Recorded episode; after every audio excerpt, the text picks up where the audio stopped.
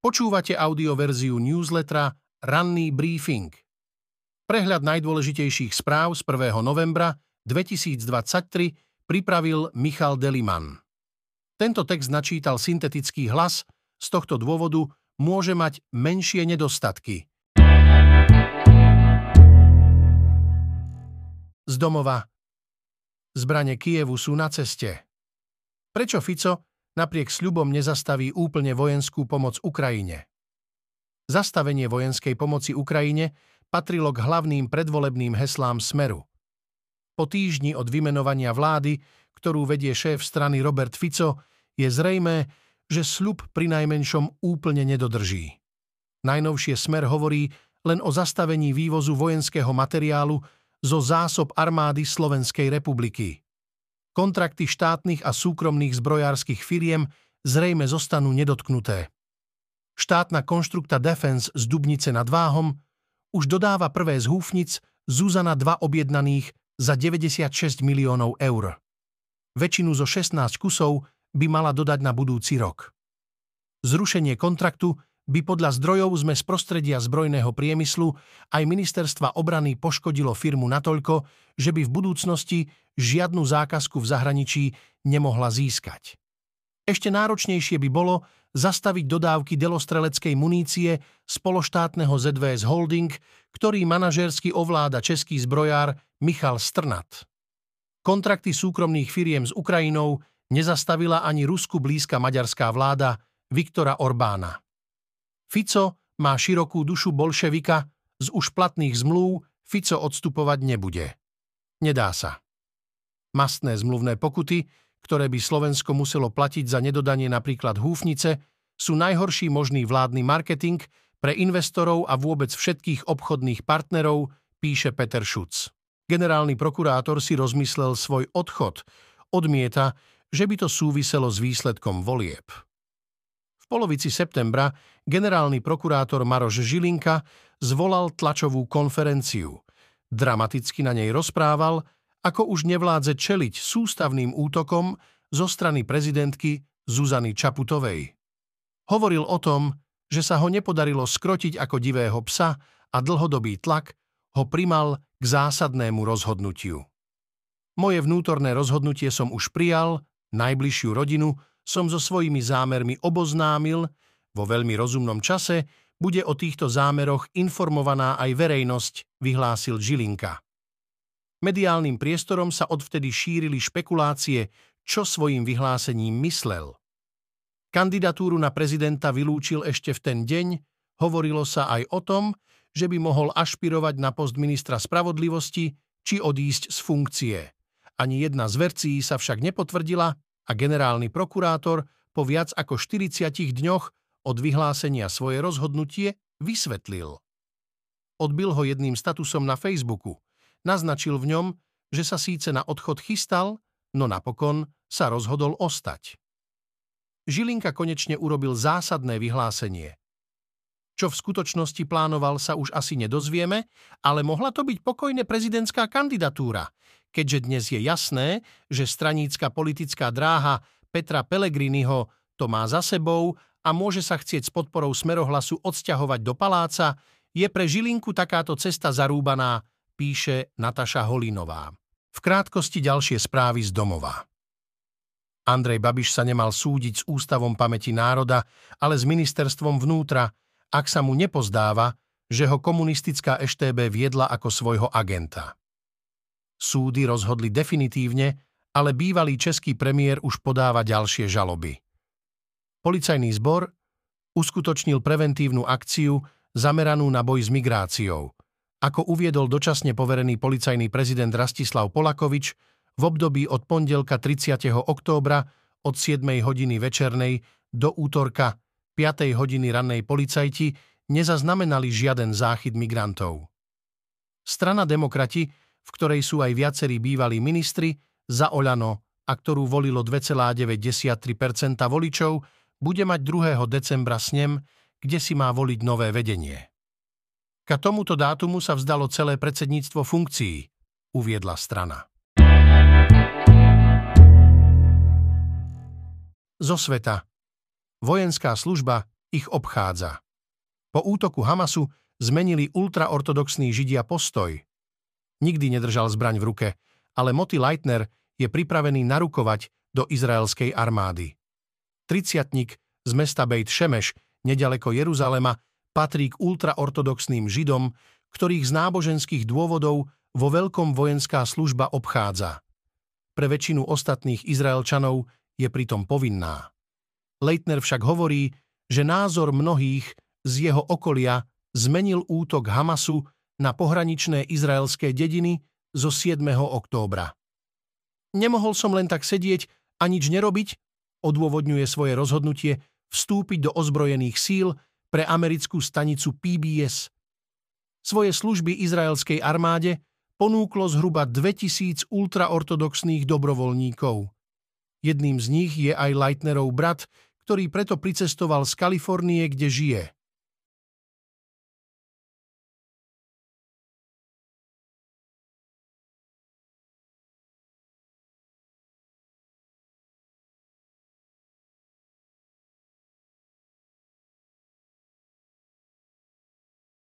Vojenská služba je povinná pre väčšinu Izraelčanov od 18 rokov. Ženy musia slúžiť 2 roky, muži 32 mesiacov. Ako záložníkov ich neskôr môžu povolať až do dovršenia 40 rokov, vo výnimočných prípadoch aj vo vyššom veku. V krátkosti z Izraela a Gázy. Izraelské stíhačky vykonali útok na utečenecký tábor Džabália v pásme Gázy.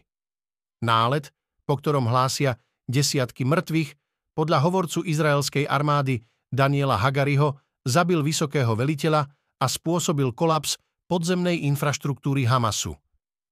Keď Američania zaútočili na sklady zbraní v Sýrii, bola to len rýchla akcia a hoci tvrdia, že ich údery nesúvisia s bojom medzi Izraelom a palestínskymi militantmi z Hamasu, je to pravda len čiastočne.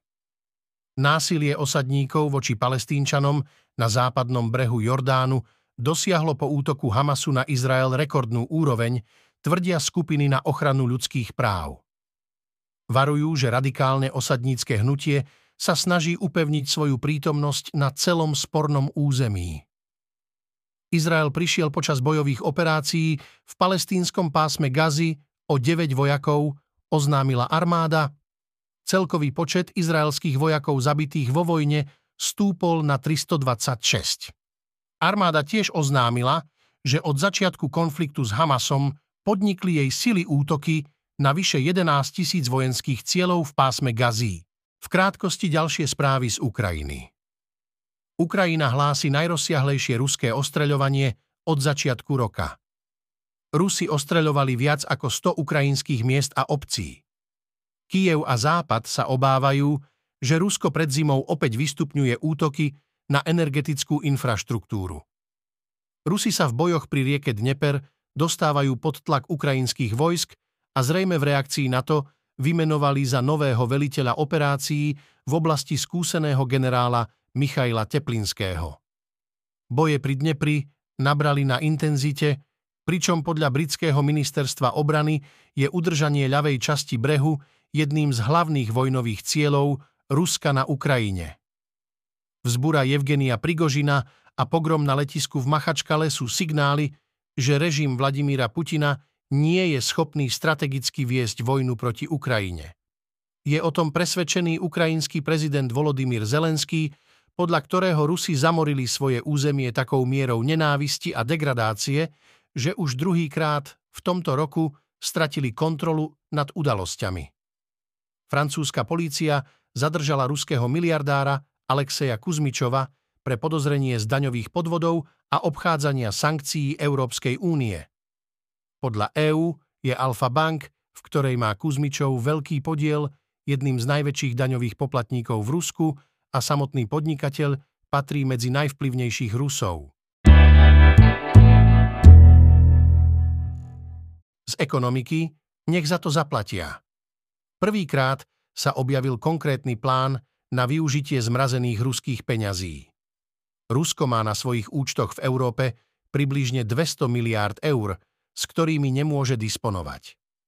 Ide väčšinou o prostriedky Ruskej centrálnej banky, ktoré krajiny Európskej únie zmrazili v rámci sankcií po minuloročnom ruskom útoku na Ukrajinu. Krátko po invázii sa objavili nápady čas týchto peňazí Rusku úplne odobrať a odovzdať ich Ukrajine. Teraz však poprvýkrát dostali konkrétny obsah.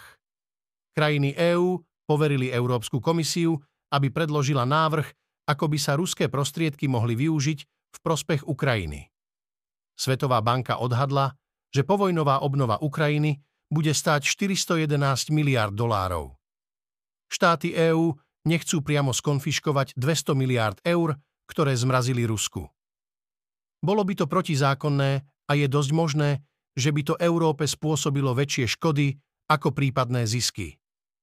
Ostatné krajiny sveta by zrazu zistili, že ich aktíva držané v Európe nie sú potenciálne v bezpečí. Namiesto toho chcú krajiny EÚ čerpať zisky, ktoré prinášajú ruské aktíva. Tieto aktíva spravidla drží inštitúcia s názvom Euroclear. Ide o medzinárodné centrum, ktoré sa stará o zúčtovanie transakcií pre klientov. V krátkosti ďalšie správy z ekonomiky. Nemecký koncern Volkswagen nezažíva najlepšie obdobie.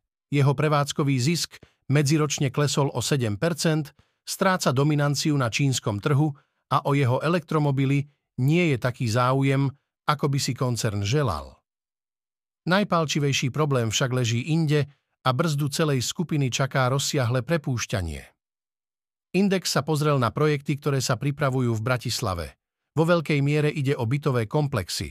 Napriek poklesu totiž analytici aj aktéry na trhu veria, že práve tento segment sa oproti ostatným zotaví najrýchlejšie. Keď doznievala finančná kríza a biznis upadal, nábytkári z firmy Idona pochopili, že nemôžu byť závislí len od malého domáceho trhu. Presadili sa v Nemecku, parížských hoteloch, podielali sa na zariadovaní ikonickej Elbphilharmonie v Hamburgu, centrála firmy však ostala v Bánovciach nad Bebravou. Zatiaľ Zo športu Tréner Slovákov spravil majstrovský ťah – Hviezdu poslal na tribúnu. Čo na to stoch? Slovenská reprezentácia v malom futbale sa nikdy netajila vysokými ambíciami. Medailové ciele mala na poslednom svetovom šampionáte v roku 2019 aj na vlaňajšom domácom euro v Košiciach. Fanúšikovia sú teda na veľké očakávania zvyknutí, aj keď do Spojených Arabských Emirátov letel značne obmenený káder. Čo som počul, Ciele by mali byť čo najvyššie, povedal pred turnajom Miroslav Stoch, ktorý je tiež v týme nováčikom a dovtedy odohral za reprezentáciu iba jediný zápas. Prezident Slovenského zväzu malého futbalu už pred odletom krotil prehnané vyhlásenia. Posnažíme sa o najlepšie možné miesto, ale byť sa do hrude, že si ideme po medaily, by nebolo správne. Je tam 7 či 8 silných súperov, ktorí môžu vyhrať celý šampionát a náš pavúk nie je najjednoduchší, hovoril Peter Králik. Jeho obavy sa potvrdili. Slováci po víťaznom vstupe proti Albánsku 2-0 vybuchli v závere s Anglickom 2-3 a proti Francúzsku mali nôž na krku. Slováci mali pred zápasom 3 body, Francúzi s Angličanmi po 4. Partia okolo kapitána Juraja Kuhajdíka tak musela na postup bezpodmienečne zvíťaziť – to sa jej vďaka bojovnému výkonu aj podarilo. V 8 finále si poradili s Čiernou horou 5-2 a postúpili do štvrťfinále, kde sa stretnú s lepším z dvojice Maďarsko-Egypt.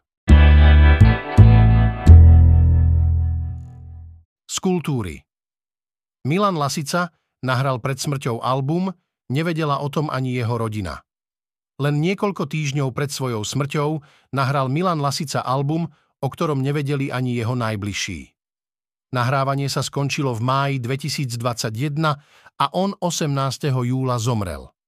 Prvá pieseň z tohto albumu znie naozaj rozlúčkovo. Volá sa List do vetra. Píšem vám tento list do jesenného temna, aby ste neplakali do tichej noci pre mňa. Odchod je plachý vták, zľaknutý z vlnobytia, odchod je stretnutie na druhom konci žitia, odchod je iba dážď napadá nepoznane do srdca, do srdca a poviete len Pane. Spieva Lasica, text básne Miroslava Válka. Vlastne ho skôr rozpráva Z dnešného pohľadu je to iné počúvanie. Zvedomím, čo tie slová predznamenávali. A je to o to clivejšie. Vidieť to aj na reakciách hlasicových blízkych, priateľov a kolegov, keď si prečítali jeho utajovaný list do vetra. Magda Vášáriová, Zdenek Svierák, Jiří Bartoška, Milan Kňažko, Tomáš Janovič, Olga Feldeková, Emília Vášáriová, Martin Huba, Zuzana Fialová a mnoho ďalších. Ich tichú pohnutosť tvorcovia zachytili vo videoklipe. V krátkosti ďalšie správy z kultúry. Činohra Slovenského národného divadla uviedla ako prvú inscenáciu novej sezóny adaptáciu poviedky Nikolaja Vasilieviča Gogoľa, ako sa Ivan Ivanovič a Ivan Nikiforovič rozkmotrili v réžii Olega Lipcina. Ide o priam rukolapne zrozumiteľnú inscenáciu s jasným posolstvom a výbornými hereckými výkonmi. Režisér Jaro Vojtek rád vstupuje do spoločnosti tých, čo sa z nejakého dôvodu cítia iní ako väčšinová spoločnosť. Tento raz urobil ešte krok ďalej a s kamerou sprevádzal tých, čo sú dvojnásobne iní. Iní medzi inými.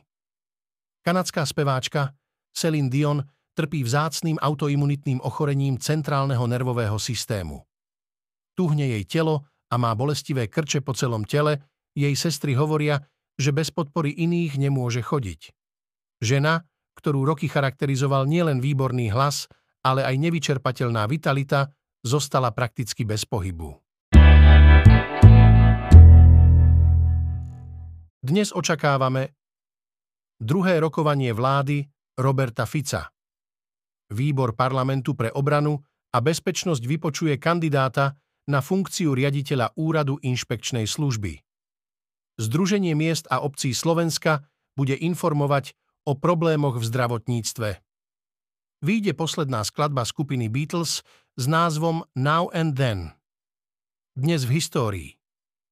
Pod diktátom hitlerovského Nemecka bola 2. novembra 1938 vo Viedni medzi Maďarskom, Polskom a Československom podpísaná tzv. viedenská arbitráž. Na jej základe Hortijovské Maďarsko okupovalo južné a východné Slovensko a Poliaci obsadili niektoré obce na Spiši a Orave. Počúvali ste audioverziu ranného briefingu denníka SME.